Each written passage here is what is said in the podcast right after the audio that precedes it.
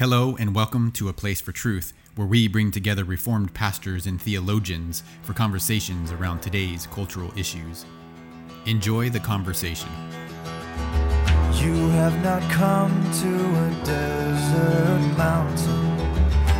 You have come to the living God. You have come to the heavenly city.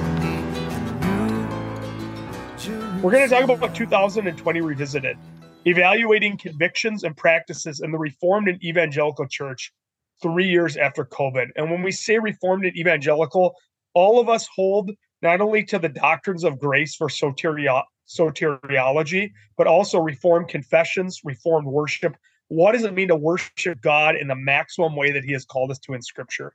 So, to that end, I think we all share, even amongst our differences, we all share a common conviction that truth, the gospel began in Genesis chapter 1, verse 1, and it begins and it for it ends with the glorious consummation of the final kingdom of Jesus Christ that he is in the process of restoring right now as affirmed by the resurrection. And so to that end, um, we want to talk about where are we at three years from now? And we talk about the broad evangelical and reformed church. So we're kind of going to use those terms uh, simultaneously. But I think in some ways what we're talking about uh, here to frame this is not so much any anything that calls itself a church. We understand there are a lot of progressive churches that are either synagogues of Satan or they have their lamppost is long gone.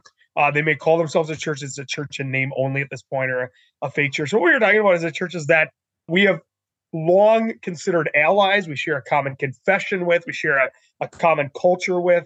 Uh, they hold the sola scriptura. Uh, so when we're saying we're narrowing it, reformed and evangelical, it would be what one might call the conservative churches. How is the church in America doing? So, to that end, I have three kind of b- big, broad topics tonight, and they are interspersed, and we'll see where this conversation goes. So, revisiting 2020 in the Christian response. Question number one How and when should a church suspend public worship?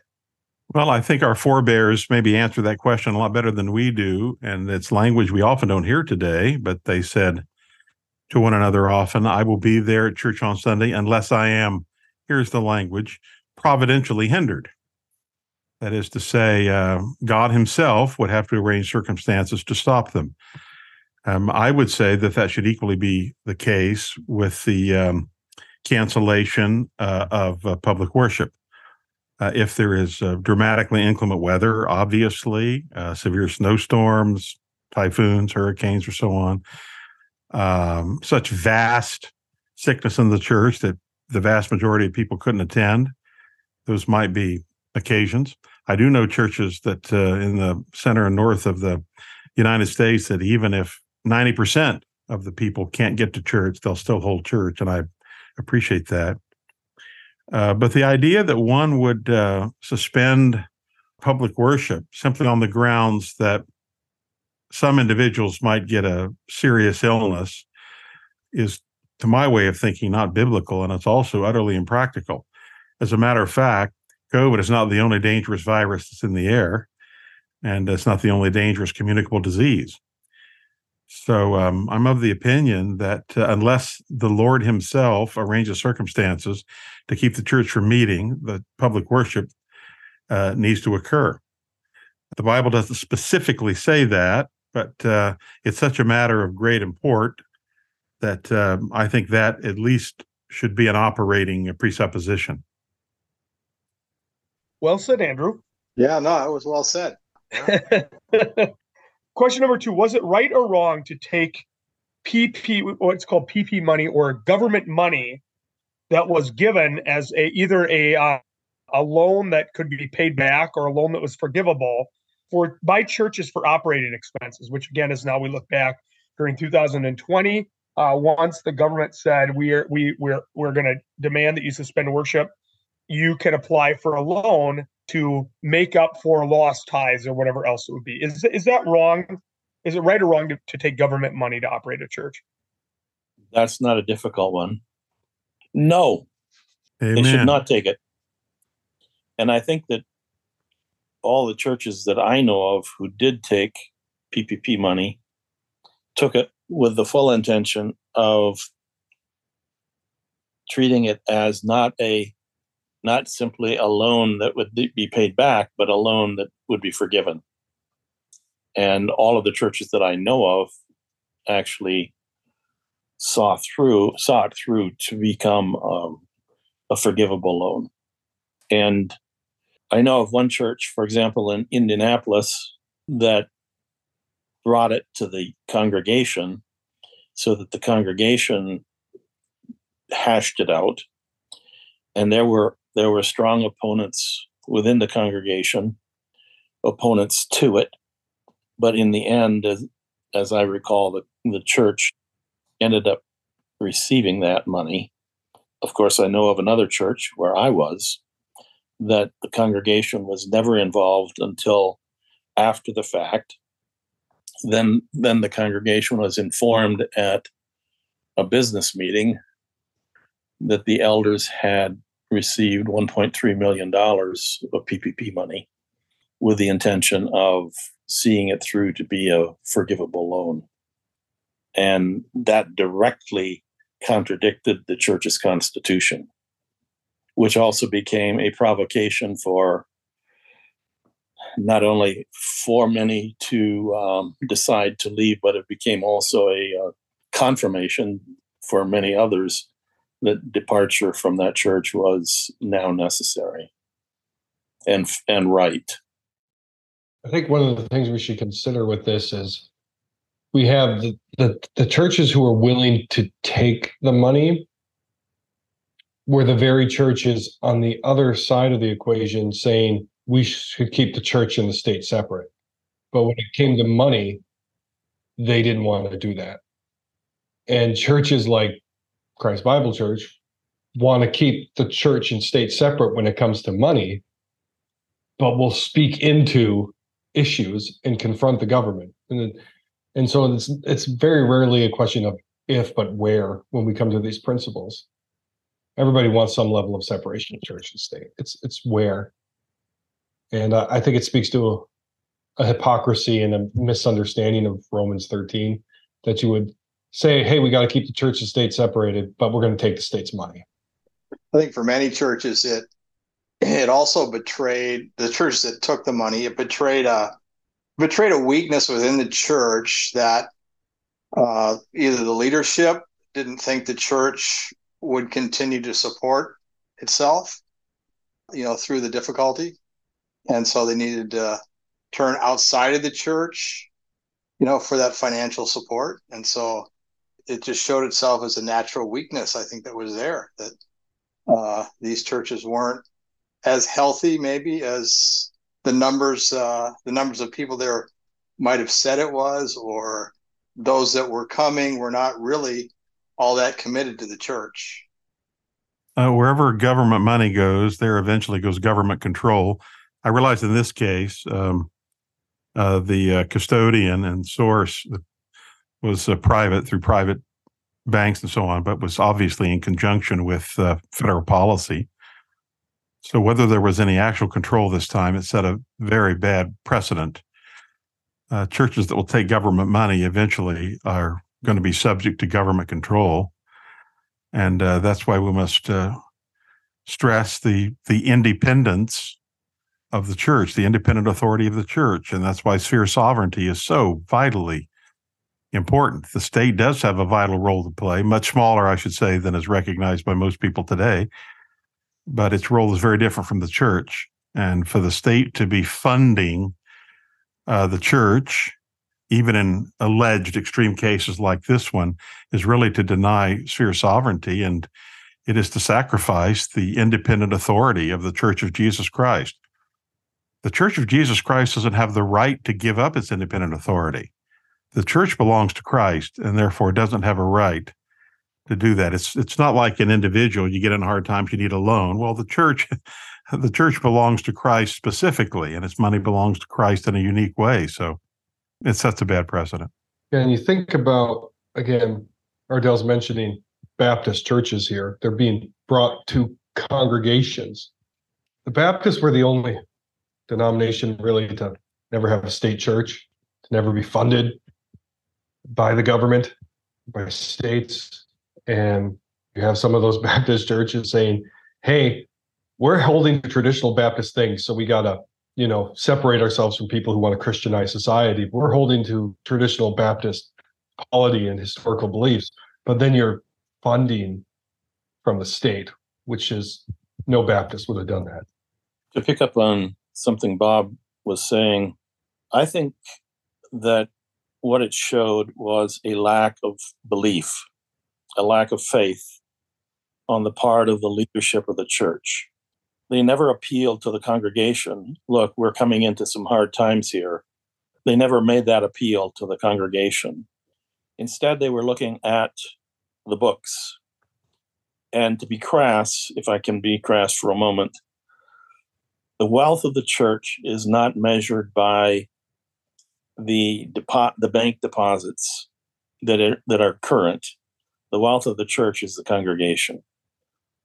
And when when congregants are appealed to, the pockets are deep and they will pull out what is necessary. And and so in my estimation, what it really displayed was that the leadership did not have the did not have a substantive, deep, abiding faith in the in the providence of God to provide for whatever needs the uh, congregation had, and they never made that appeal to the congregation itself. It, it, to me, it was a very very sad scenario. I'd like to provide a quick personal anecdote to verify what Ardel said, though, of course, I lead a Christian think tank. It's not a church, but the principle I think is applicable. Um, when this PPP money was offered, I thought about it for two seconds. And then I said, Lord, you've taken care of us thus far, 22 years or whatever it was. We're just going to trust you. You can provide in ways we can't even imagine. Well, by God's grace, uh, the uh, finances of that year, 2020, April of 20 to April of 21, were better than any five previous years combined in the whole history. God blesses obedience and God blesses faith, but we don't have church leaders that operate in faith today. They operate in fear, and God doesn't bless fear. God blesses faith, not just in finances, by the way, but that's one of them, and that's a clear mark. It very well may be that there were folks in churches who decided to not give to their churches because of PPP money, such as my wife and I, who gave to works like uh, like yours and others during that year. I was just going to add uh, my own testimony too to uh, uh, to Andrew's. I think 2020 for us as a church was one of one of the best years we ever had financially. Uh, the way the Lord just was gracious to us, so very grateful for that. Yeah, I'll add to that. The church I was at at the time, Riverview Baptist, uh, they had a fantastic um, financial year, 2020. I asked a lot of pastors, a lot of pastor friends. Um, all the mid-sized churches that I asked were have experiencing the same thing. They were experiencing more giving uh, than usual. And uh, Eric Anderson posted a few weeks ago a, link of all the churches in Minnesota who took uh, PPE money, and for the most part, they were fell into one or two categories. They were either mega church, which is interesting, or they were one of those mainline dying churches. They had they didn't hesitate to take it. I know there's some outliers there, but most of those churches aren't ones you're going to be looking to going, oh yeah, we want to we want to be like them. One of the reasons I brought this up is because um, you know, recently with uh in Minnesota, our current state of the state, our our governor and just and legislator and some of the um uh, almost unbelievably wicked legislation they've had on transgenderism and abortion, really seeking to make our state that being like a, a fundable industry to attract people to our state by our abortion laws. So basically, you know, trying to benefit out of out of wickedness. Uh, written letters to the governor, met with the governor, tried to do that. We've had a heck of a time getting pastors to sign on, and so as as somebody suggested to me, I went and looked at the amount of churches that took PPP money and it almost always fell in line with the guys that won't stand up now are the ones that took the money and there was even in the small towns, far shockingly more churches than I ever would have anticipated. Um, I safe safe to bet it was 60, 70% of just places that call themselves churches in some of these small towns. Obviously, all the mega churches, but all the mainline churches, even all the Catholic churches that I saw, but far more, even what we would call conservative churches than I would have expected. So then my question would be this let's say a church now whether it's whether it's PPP money, whether it's the use of Romans 13 that became a kind of a favorite verse of the year to justify shutting down or requiring masks and service or things like that, know, we should obey the governing authorities. What is the church's responsibility collectively if they've erred? Like, what would you say to a pastor, elders, or even a layperson is like, you know, that's my church. We did that. No explanation was given years later you know, we just we shut down under the guise of Romans 13. Then all of a sudden, six months later, we just opened up randomly. Is repentance required collectively for a church, or what does it look like? Well, as Ardel would say, that's easy. Yes, that's the responsibility of elders to stand up. Uh, it's not fundamentally different than the case if, if there's been a cover up of uh, sexual misdeeds in the church and the elders haven't dealt with it properly, uh, or theological error, whatever the case may be the responsibility of the elders to stand up and say, We have been wrong, dead wrong. Here's why we were wrong. We're um, asking forgiveness. We hope that you will uh, grant us forgiveness. It's a genuine repentance, and these are steps we're taking. And that's another part of your question.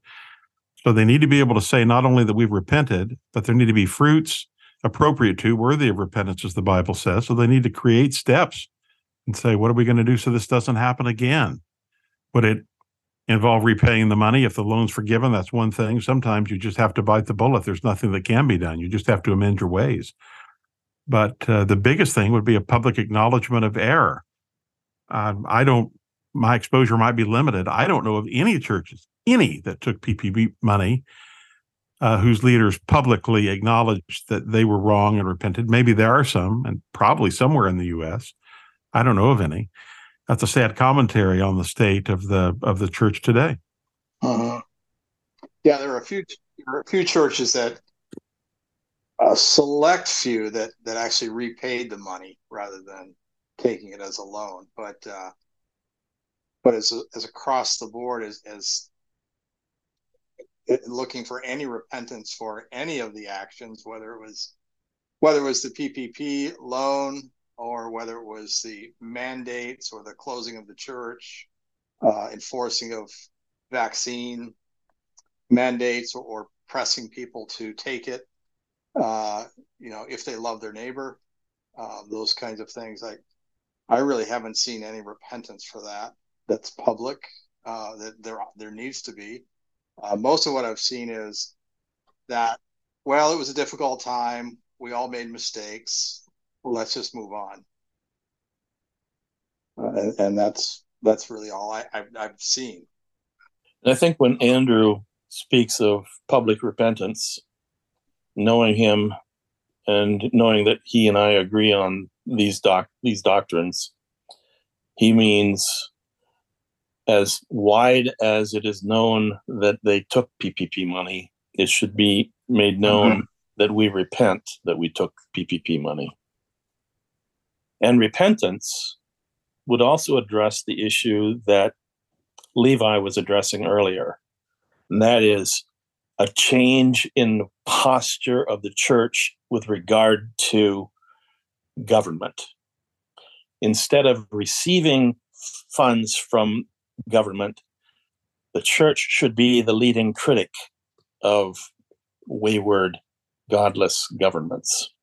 Taking an evaluation just in a broad sense, now that we can kind of look back three years, because it wasn't, I think there's there's a couple different issues that seem to be related between the Black Lives Matter George Floyd incident and COVID, uh, as far as seems that the churches that responded with say no to the government were the same churches that did not buy into the social justice pressure, and the churches that gave into government or, or obeyed the government obeyed the the law of what was culturally acceptable or pressured to repent of sins of racism or whatever it was during summer of 2020. Here's a question I have for you related to that. As you look at the landscape denominationally, was there a denomination or a movement of Christians that fared better than others um, during this, where you got to see, wow, generally speaking, man, this denomination really did well, where all these guys, you know, of the other ones, and I'm talking mainly in the conservative uh, denominations. Of course, we expected the main line to, to, to take government money, but were you surprised at all at some that did better than others, or do you have any evaluation, just general statements on that? I was surprised by how bad they all did. Yeah, I mean, I mean, unless you want to count Wilson CREC, I, I would guess most of the denominations were pretty much the same. I think uh, I would agree with Levi that um, we would have to judge these matters not at the denominational level, but at the individual church level. Uh, because our denomination, for example, is very different from our congregation. And the same is true with Riverview, correct, Levi? Oh yeah, they can't they can't wait for us to leave. Yeah. so so how do you explain that then that I mean I understand I was a former evangelical free church pastor and I think in the list of PP money I think the free church national headquarters based in Minnesota was like number 2 on the list of the most amount taken uh, almost every free they encouraged you know very pietistic denomination in, publicly encouraged the taking of money many did. Now what saddened me a lot was my my current association FIRE fellowship of independent reformed evangelicals. I don't know about the pp list but certainly when we came to the next year's annual conference uh, many of the testimonies was how long they'd shut down how hard it was to wear masks when it was required. And i kept thinking man we're reformed officially. Are, should that not be a a guard against that? I mean, we have confessions that you'd think would be a guardrail. So why is it? Why would reform? Why did reform denominations who have, in one sense, more confessed truth and more nuanced confessed truth than let's just say a kind of a general minimalistic evangelical church, which is minimalized doctrine. Why do churches with strong doctrine in a reform sense, why didn't they fare well? What is the reason for that? Can you say? I'll I'll chime in on that. I don't think we were ever forced to think about church state relationships as churches until this happened. I was blessed uh, because of influences in my life to have read Schaeffer on this and the Christian Manifesto a couple times before 2020 hit. So I'd already thought through all of these things. Most of my peers hadn't done that. Seminaries didn't equip pastors to do that, and seminaries trained pastors to not think about that area of life. And so they were caught flat footed and reformed, got reduced to just salvation or doctrines of grace. They don't know about the rest of Reformed history or the rest of Reformed thought. They don't really care. Yeah, I'd say the same thing but in much a different way. I, I think that it's a mistake to assume, and this particular episode and cluster of episodes proved that's untrue that sound doctrine and confessional theology sort of automatically leads to a robust Christian worldview. I think uh, a sector of the Reformed Church, of course, that I'm situated in, called Reformational, Neo Reformational, with uh, Kuyper and uh, Dooyeweerd and Bavinck and Van Til and Schaeffer and so on. They they understand uh, that theology, while vital, is not the whole of the Christian faith. They understand that your theology has to shape an entire way of thinking and living. So uh, it's great to affirm the Westminster or London Baptist or whatever. But the affirmation of that truth, even understanding the truth as far as it goes, won't help you in situations like this. You actually have to have an understanding of the Word of God such that you recognize the Lordship of Christ in totality. And as Levi said, think through these issues.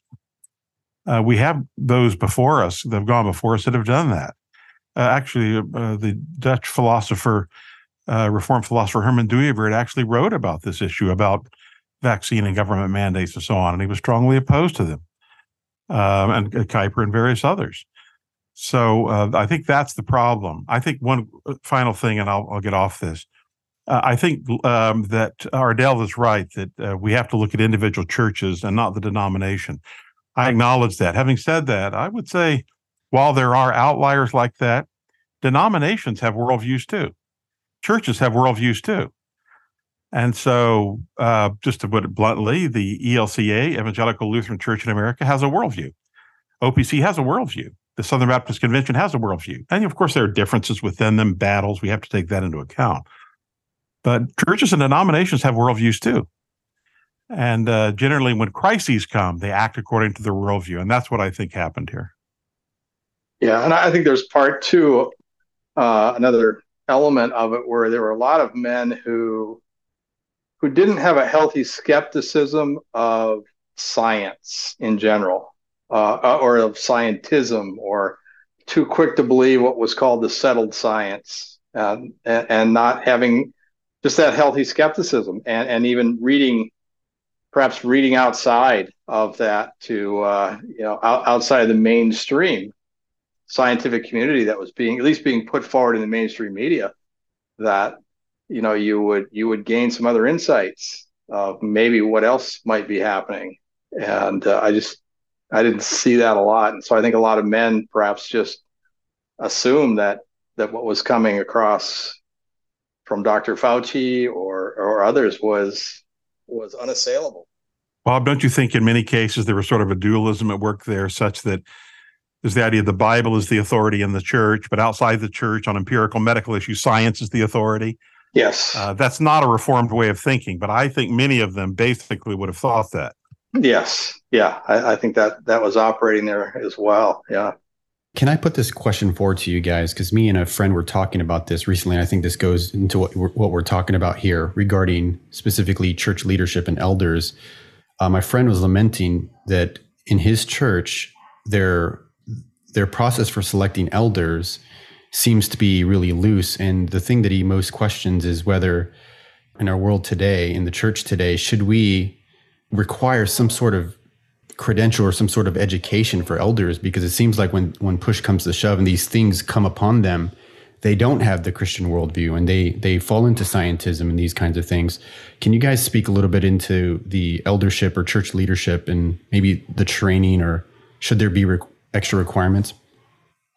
Yeah, I'll jump in. I mean, my colleagues might disagree. I absolutely think there has to be rigorous training. I'm not going to say that that has to be in a particular institution. Uh, uh, Spurgeon, I don't believe, had a higher academic degree, and uh, Martyn Lloyd-Jones, of course, had one in medicine.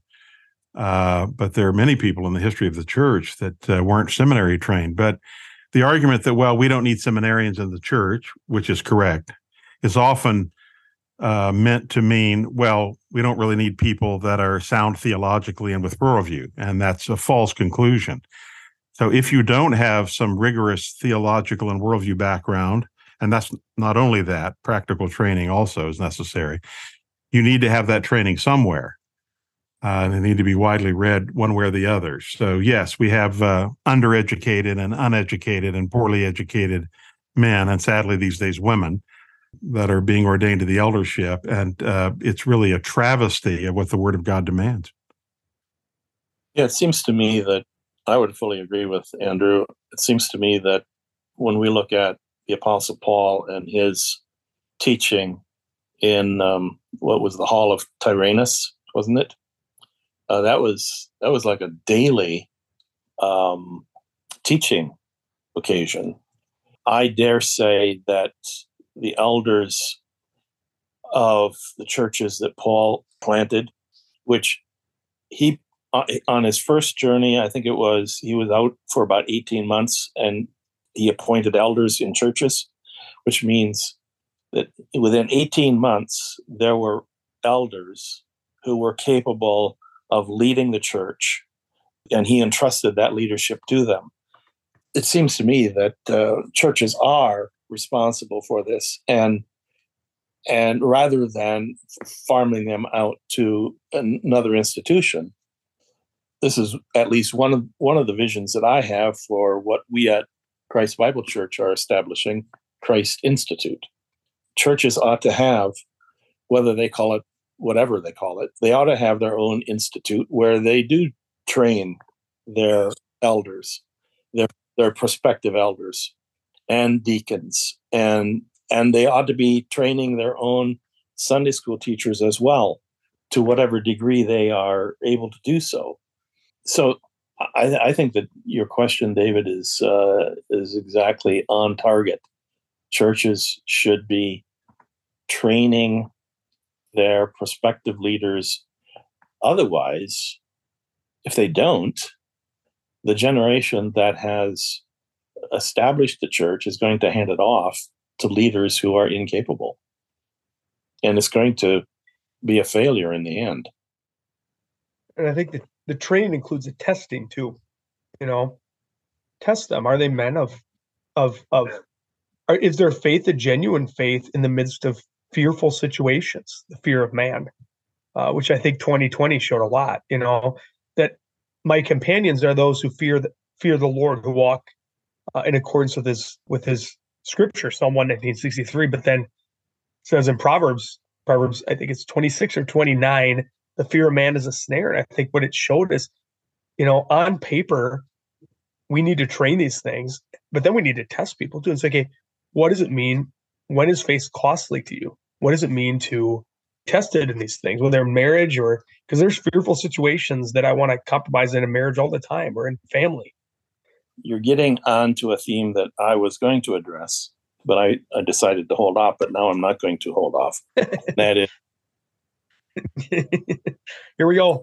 Frankly, if I can say it kindly, most reformed pastors and theologians that I know have a pietistic doctrine of the perseverance of the saints.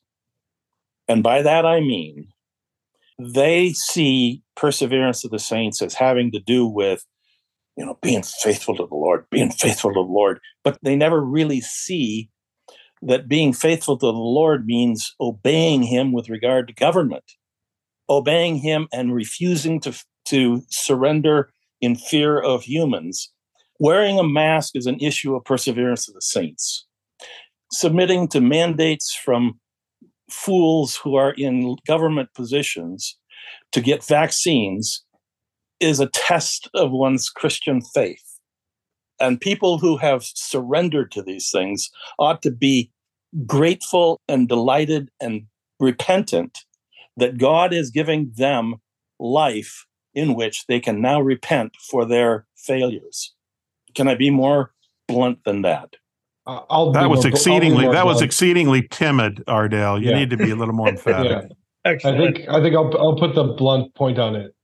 We have cowards behind many pulpits, and even more in in elder rooms. I mean, 2020 showed that anytime I have interaction with anybody who's high up in any Christian institution, with notable exceptions, is what you find are empty suits, cowards who have climbed the ladder to get there, and it's all about the position it's not about doing what's right. And it's um it's a sad state that people a lot of people get into pastoring, a lot of people get into to being a systematic theologian or Bible teacher, not because they're courageous individuals, but because they're nerds in that area. And that's what they really care about is being nerdy in that area, not actually living it out. And could we say that part of repentance and part of God's sanctification might be for a church to go, wait, why did we take the money? I mean, we could have known this. Naivety only went so far. Was it because that we were afraid of men? We were afraid of people. We were afraid of conflict. We were afraid of if we didn't require masks, then there might be certain people would be really offended by that. We didn't want. We wanted to please everybody to get through this without disruption in our church. And then they were shocked when they couldn't please everyone in 2020. Yeah. They thought that it used to work before 2020. Like we could just make the boat not rock, but the boat was so rocking. They thought if we just keep doing this, people aren't going to get mad. Then people got mad and left their churches because they were, they were like, we thought you'd actually stand up. I think we would say maybe in, in summary that is, you know, if, if churches have heard that, you know, I think every one of these is like Ardel said, these are these are opportunities for sanctification and perseverance. And part of that is is asking the Lord to search our hearts and say, okay, this is a test why wasn't I courageous? You know, where was fear of man? And what did it reveal? And and what do I need to do moving forward? What do we think of live streaming of worship? That was almost unheard of.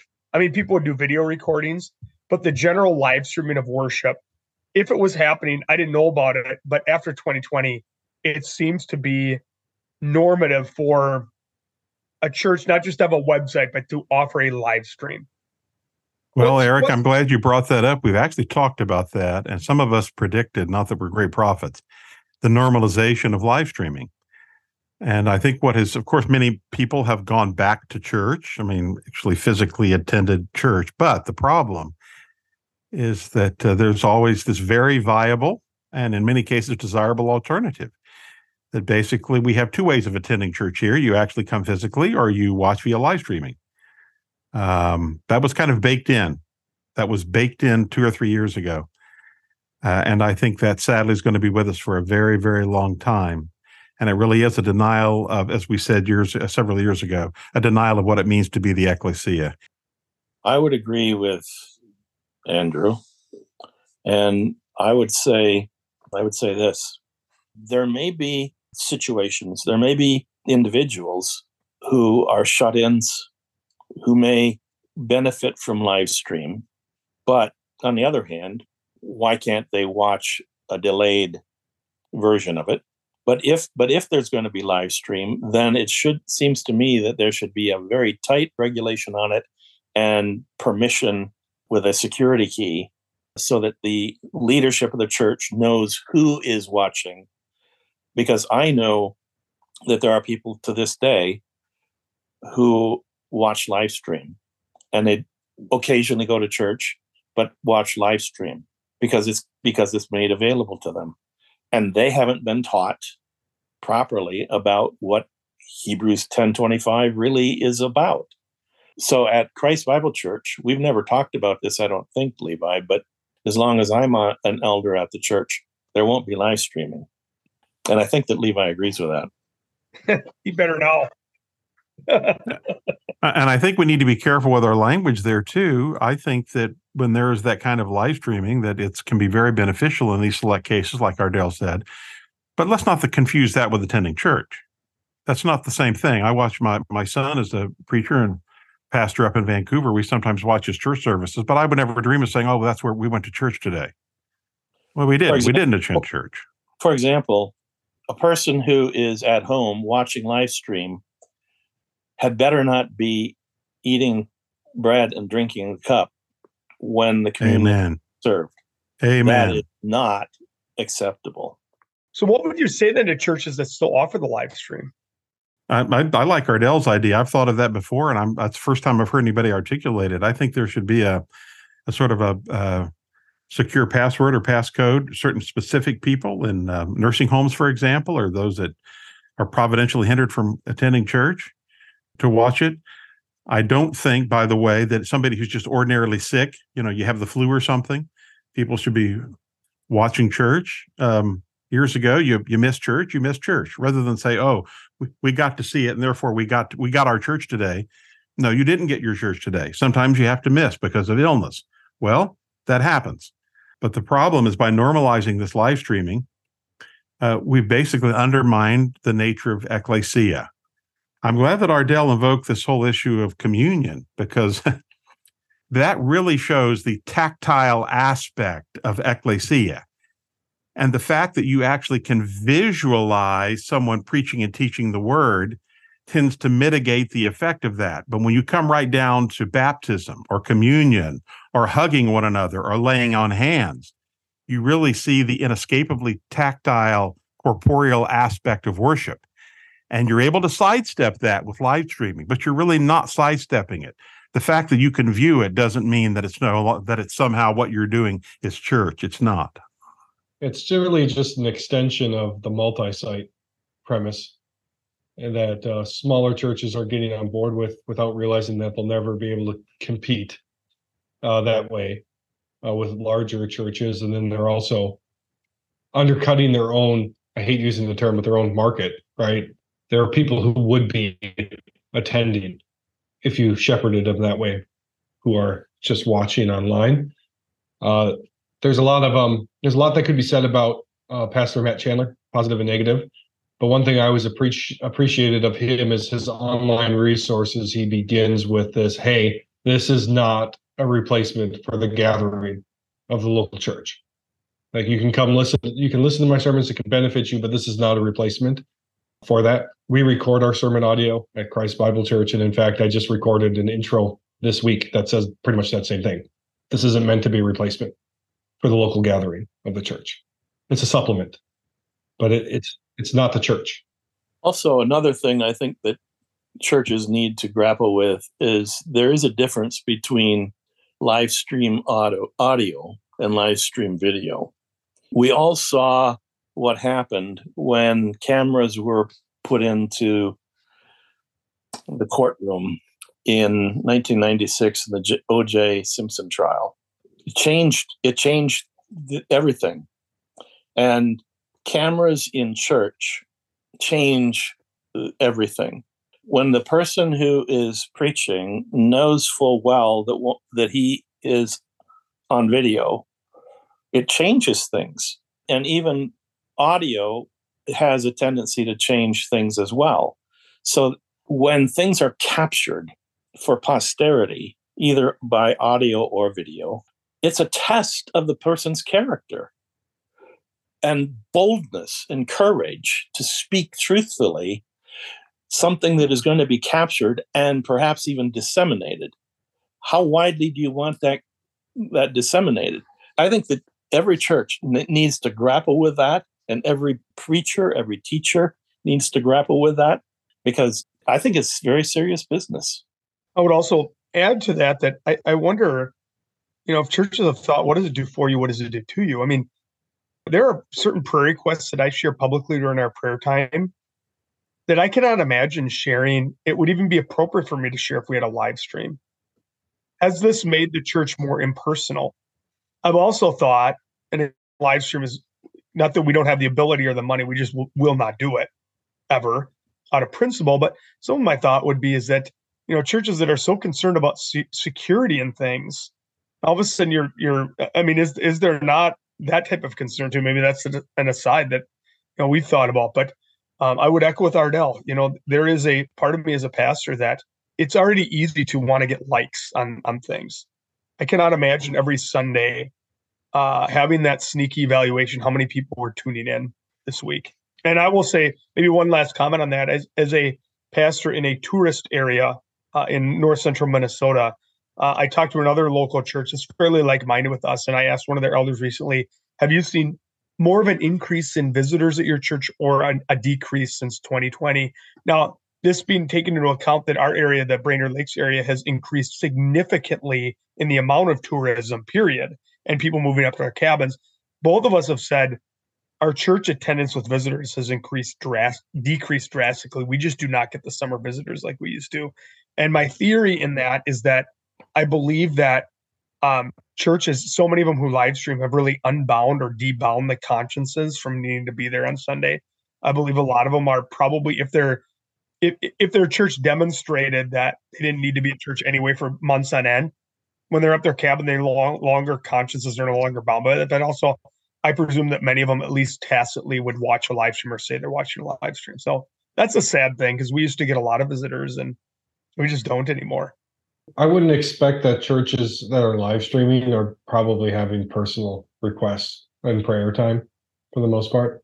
I think the church has become rather impersonal a lot before um, before the live stream hit. And let's not forget that this live streaming only intensifies this mad uh, celebrity culture, such that one aspect of which is the constant temptation to compare one's local pastor with hotshot preacher so and so, pastor of a you know, 15,000 member congregation that writes, you know, 17 books a year and so on. Uh, that undermining of the local church is uh, as one just natural deleterious consequence of this increased live streaming. What is the worship of Sunday for? Is it because the thing that I hear people use to justify the live stream, and I've submitted some some things for elder board to consider, but it's they see the Sunday morning worship as a evangelical tool. Can you define what that what Sunday is actually for? Yeah, that's a very good question, and uh, it's absolutely dreadfully wrong. I don't know how to put it any other way. Uh, the church, the ecclesia, is the gathered community of the saints called to um, edify one another and to instruct uh, from the Word of God, to partake of the sacraments or ordinances, to stand as sort of God's embassy uh, in a fallen world to celebrate, uh, particularly on Sunday, to celebrate the resurrection of our Lord.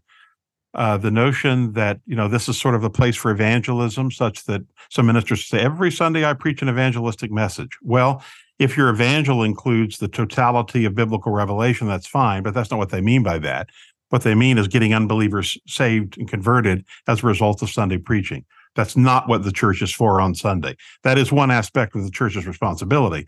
That's not chiefly what the church is supposed to be doing on Sunday. Here's another question. We're switching gears a little bit here, but in the last three years, how do you assess the influence of the some of kind of those broad, maybe celebrity culture, um, influencer, Christian conservative groups or reform groups such as Together for the Gospel, um, the Gospel Coalition, Nine Marks, X29. I don't even know if we say Christianity today at this point, but why their declining influence? Why have we seen some of them disappear altogether, like Together for the Gospel?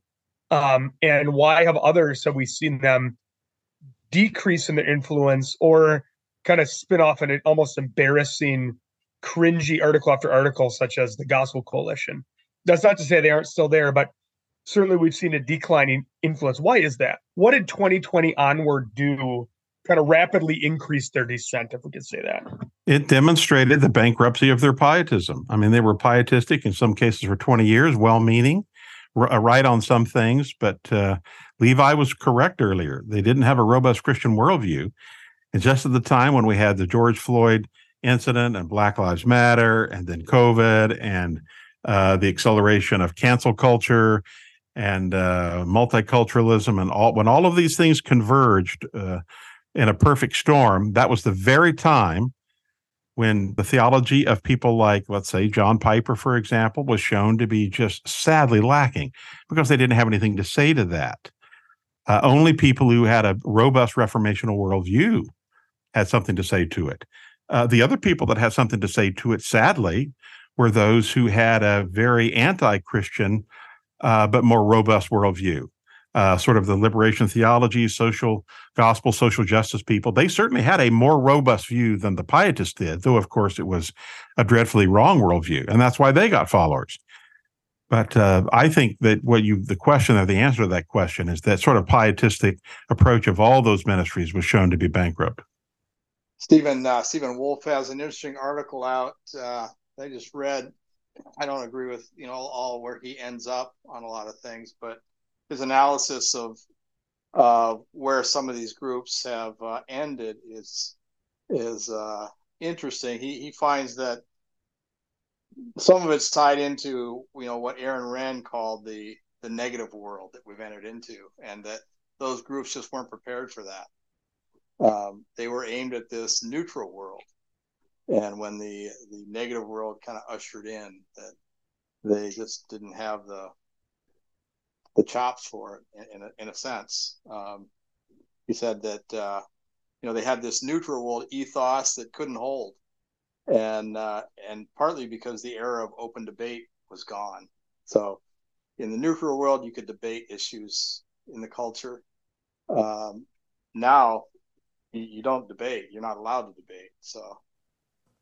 I think also, practically speaking, I would call it the dechurching event. And the dechurching of people at the local congregation has had a ripple effect upward to the dechurching or the de- disconnecting of people from these larger uh, conferences as well. Uh, in other words, I think that I think that a lot of people have become lone rangers. Uh, and so that there there's a disconnect from the church there's a disconnect from larger evangelicalism and when you have evangelicals so hotly divided by the major speakers and major writers and when you have a when you have a whole magazine like christianity today going farther and farther leftward that's going to have an impact upon the the coalitions like the Gospel Coalition and others, and I think also the uh, the whole social gospel or so, social justice. that was a That was a very convenient Freudian slip um, because that's exactly what it is. Uh, the social justice movement, I think, was a major fracturing event for the for the uh, Together for the Gospel, as as I think David Schrock's new book Im- implicitly points out. I think it demonstrated this with the rise of social media and many of us being locked in our houses, frustrated. Uh, in 2020, um, people tweeted out their thoughts on these things in real time. And we saw from people we used to respect, or at that time respected, that they had no idea what was going on, that they really weren't as intelligent as their public persona was, and that they were being steered uh, in directions that were unbiblical. Again, I think this goes back to the the idea of theological nerds. So we had we had people who could who could parse out with the greatest accuracy the sovereignty of God and human uh, free will and, and all the tensions of tulip, but they couldn't admit um, critical race theory or cultural Marxism staring them in the face and costing their congregants their jobs. It's like, how can you be so smart over here but so stupid over here? And that's both the blessing and the curse of social media is these people and their unvarnished takes. We got to see them firsthand and be like, I'm not listening to you anymore. you have no idea what's going on. Well said, Levi. And how about this then? Um, where is the social justice narrative today? I mean, does anyone here in, in some ways, and I don't know if this would be discouraging or encouraging, but certainly don't hear much about you know the the the, the vitriolic uh, you know black men being killed by white cop type narrative uh, like we did three years ago. The election's um, coming. Just wait. Yeah, that's true. Maybe you can actually, or I could say Pride Month was quite June was quite underwhelming compared to what we've expected. What do you make of some of that? Yeah, I wouldn't. I wouldn't. Der- I think that's partly true, but I wouldn't derive from that uh, a lot of encouragement. What happens to these things is there's whenever the revolution becomes routinized, then after a while things become less and less controversial. I would be more interested in uh, surveys, as long as they're accurate surveys, of how many people actually adopt tenets of the social justice view and social justice gospel view, rather than how much noise is being made. So um, I think many of these ideas have been just sort of routinized in our culture, and uh, and uh, also in our churches. Now, there's a strong, of course, very vigorous pushback against that. I think part of that's more broadly the Trump phenomenon, though, as you know, I'm not a big Trump supporter at all, uh, and a lot of legitimate pushback uh, to it. But um, uh, there's, I, I wouldn't assume that because Pride Month was not as loud and boisterous, that somehow the uh, philosophy and the worldview behind Pride Month is not quite as successful or prominent. It could be because it actually is, and of course, among younger people, it is. I mean, even among younger evangelicals, the LGBT, the basic LGBT agenda is just widely accepted among younger evangelicals. So it doesn't have to be as loud and boisterous. When you win, you don't have to do that. I think with, I think June, I read an article on the Wall Street Journal about this. Companies were scared in June uh, because of what happened to Bud Light. Uh, so I don't know if that's going to be a long term gain. Time will tell. But I think I I noticed the same thing you did, Eric, that I wasn't getting as bombarded uh, as before. So there, there has been a significant organized backlash to some aspects of the wokeism that have caused companies to to question whether they truly want to lose billions um, over this. And I think that's largely a good thing. Um, but in the in the church world, what tends to happen is us conservatives we get riled up, we get angry, and then we lose interest. And uh, the people who are on the left just ride it out, and then they get back to teaching their seminary classes and their in their uh, Christian university classes, and they're writing their books. I mean, all the books that still come out on these topics by the major Christian publishers are still terrible. Uh, there are people who are scared of talking about it too loudly anymore, but they they just go about their business, and we lose interest. And uh, for institutions to not go off the rails as they tend to, you have to remain vigilant, and we don't seem to display the staying power to do that. if you look at new books that are coming out from InterVarsity, Eerdmans, Baker, Bra- Brasnos, uh, Brazos, and, and other publishing, Zondervan, they are flooding the market with junk, utter junk. It's embarrassing. So I would say I would say that what Andrew has suggested is is in place. It has been normalized. So the social justice movement on race and, and other things, including uh, feminism and, and radical feminism, and um, even moving very heavily toward um, same sex matters, it has just become normalized in Christian publishing houses. I'm embarrassed that the race set before us is published by InterVarsity now. They don't they don't believe the message of of the race set before us. There's no way that they that they believe that. I'm I'm ashamed. It, it does seem that there's a certain fracturing of certain cultural issues, whether it's the woke issue or whether it's the the uh, the alphabet uh, people with the fracturing with the trans movement, with the gay movement. So there, there seems to be some of that going on, but where it's all going to end up, I don't know on a cultural level. I think it's still going to remain to be issues that the church we're going to face. Here's a question for you. What encourages you? What have been encouraging trends that you've seen or emphasis maybe that have come out in the midst of COVID or as a necessary kind of evaluation of COVID, maybe not in the church abroad, but amongst some evangelicals, reformed evangelicals. Um, what are some encouraging signs for you? I'll give you one right now. Christ Bible Church, humanly speaking, would not be around were it not for uh, this, because it's a reaction, a godly reaction against that, and the Christ Bible Institute now. And there are others around the country like that. So I think that there are these uh, beneficial byproducts of uh, depravity and apostasy and a reaction to these things. As has already been mentioned, um, I think the reaction in uh, corporate America, though we're far, far from having won the battle, I appreciate what my dear friends Jerry Bowyer, David Moss, and others have done to push back, going to shareholder meetings and demanding they get out of the, the, the political business and get back to their business, which is business that's just one aspect. Uh, but Christians pushing back against Black Lives Matter and against the COVID restrictions, against uh, cultural Marxism, uh, I think that's a good thing. And I think we likely will see more of that. Uh, so I'm definitely encouraged by that. I'm encouraged also by the increase of interest in uh, optimistic eschatologies. I mean, whether it's an optimistic amill or postmillennialism, or for that matter, if you're basically um, optimistic premill, non-dispensational premill. Um, I think people are looking for the promises of God to be fulfilled in His church in the present world, and not just at the eschaton or the second coming and the, the so-called future millennium. So these are all encouraging signs to me.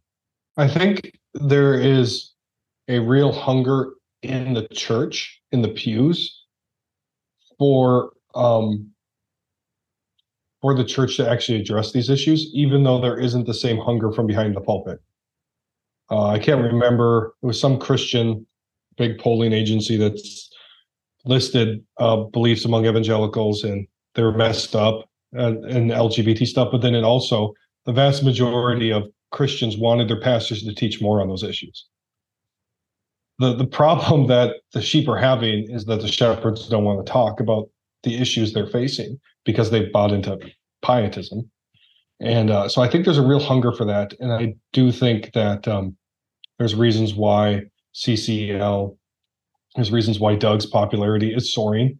And it's not because of his weird um, pedo communion or any of those things. It's because he addresses the issues that people are facing, right? There's a reason why Joe Boot's organization is is is growing, is because those are that is where the future of Western Christianity needs to move to. I think pietism will die. I think it is dying. I don't think those churches are going to survive the onslaught that's coming. Yeah, good, Levi. I think pietism tends to do reasonably well in a culture that has been either Christianized or is living on the residue of Christian culture. but uh, when there is sort of a rather rigorous and radical onslaught of cultural depravity, pietism crumbles, and that's why pietism is, is, crumbling today.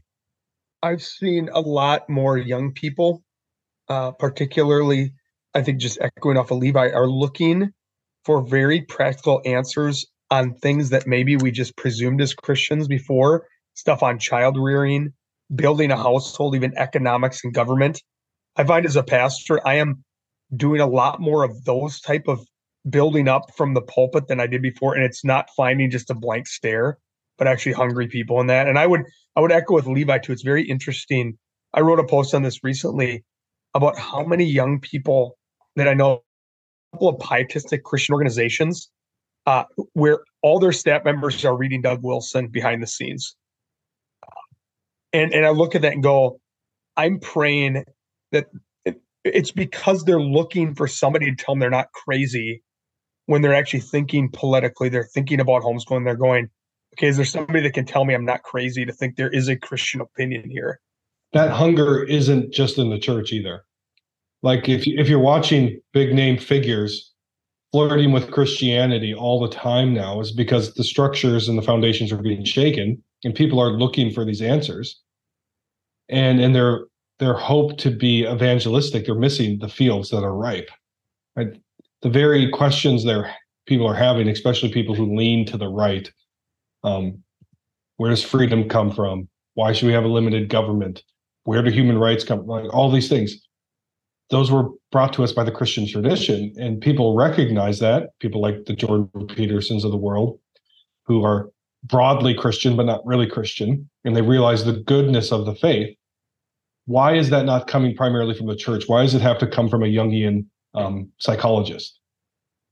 Yeah, and I think the issue is potentially more dire than that. I agree with all that. I think that a sort of anti-Christian right wingism is just as dangerous in the end as a as a, a left wing, an anti-Christian left wingism, with uh, wildly influential books among young people like Bronze Age Mindset and other sort of pagan notions of anti-Christian pagan notions of uh, the right wing is is dangerous. I mean, we have the answers as Christians, but because of pietism, we have not offered distinctively Christian answers to these issues.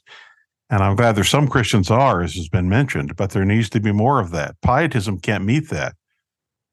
A Bronze Age mindset can can meet that, sadly, with a, a an ancient uh, demonic paganism, male-centered, masculine paganism. Uh, but it's just as wrong as radical feminism. So the Jesus Christ is the answer to everything, and we have to say that, and we have to not just say it, but also produce materials that demonstrate it.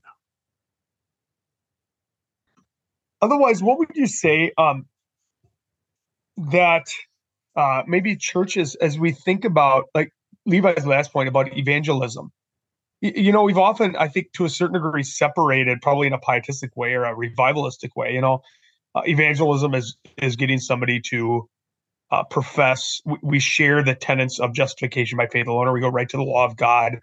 Uh, and obviously, that's true and necessary. But how can these be tools for evangelism now? Some of these new interests, as Levi talked about it. Somebody want to kind of go further on that a little bit? Oh, I'd recommend Levi, who's been reading Schaeffer and his idea of pre-evangelism. I think discussing how some of that could be applicable in this situation might be extremely helpful. Greg Demi had an article on Christ Over All about a week, week and a half ago on the use of Genesis, the use of the beginnings apologetically and evangelistically. I think he's onto it. The very basic issues of life of origins, purpose of life, work, uh, sexuality, all of those issues are addressed in the very beginning, so that so that uh, Andrew often speaks of protology, not proctology, but protology. Um, and protology, biblical protology, is is the root of evangelism and the root of the whole Christian worldview. So it, I think young people and older people as well, but particularly this generation is is in dire need of hearing and understanding the significance of Genesis. I've been invited to speak at University of Minnesota, uh, University of Northwestern, I should say. The Christians for Liberty Club has invited me to speak, and they and they precisely want me to address that issue. Uh, the significance of Genesis, the significance of the beginnings for for Christian living and for understanding the issues of Christian liberty and Christian living. Uh, so I'd encourage people to take a look at Greg Demi's article on Christ Over All. It was in it was in the um, August series on beginnings. Yeah. So Schaeffer's um, is pre-evangelism. Nancy Pearcey talks about that as well in, in her works as a student of Schaeffer. Uh, we we can't evangelize without Genesis. We never really could. We just had a culture that assumed it, and now we we don't. So we have to get back to using Genesis. And um, Schaeffer talks about this reality that he realized as he was evangelizing people with the Christian worldview that he was he was pulling away their their um, foundations that were holding up their roof, and the roof was going to fall down on their head. And he was pushing them to the brink of despair. And he would often question himself if he should be doing this because he realized that they may just kill themselves. Like he's he's showing them that like Nietzsche's right. Like this is absurdity. There's no meaning. This is all pointless. This is where your worldview leads. I think we're getting to that point as a culture, and a lot of people are getting to that bottom and realizing there's got to be something else and we need to be ready to speak into that into all of life yeah i think it was david wells that said something very profound years ago he said the gospel presupposes a worldview and uh, to most people today because they don't share a worldview that many americans would have and many people in the west as late as you know 50 to certainly 100 150 years ago um, the message christ died for you and uh, substituted on the cross. And if you trust in him, uh, you'll have eternal life. That's all true. But that has to be embedded in a particular way of understanding the world. And so I think if we don't, if we aren't prepared to articulate that Christian worldview, the gospel just can't be effective. Uh, Wells also said the gospel has meaning only in a moral universe. It only has meaning in the kind of universe God created. But if you believe it's a, if you believe it's a man-created universe, if you believe that sex is a social construction, if you believe in existentialism, then the gospel has no meaning in that universe. so that's why, uh, through the power of the Spirit of God, you have to preach the totality of the gospel, which is the gospel worldview. And our churches sadly aren't equipped by that uh, to do that. So that's, I think, what some of the churches here are doing. That's what CCL is doing. Other Christian ministries are doing. And that's one of the great revivals we need today if we're to have a revival of evangelism.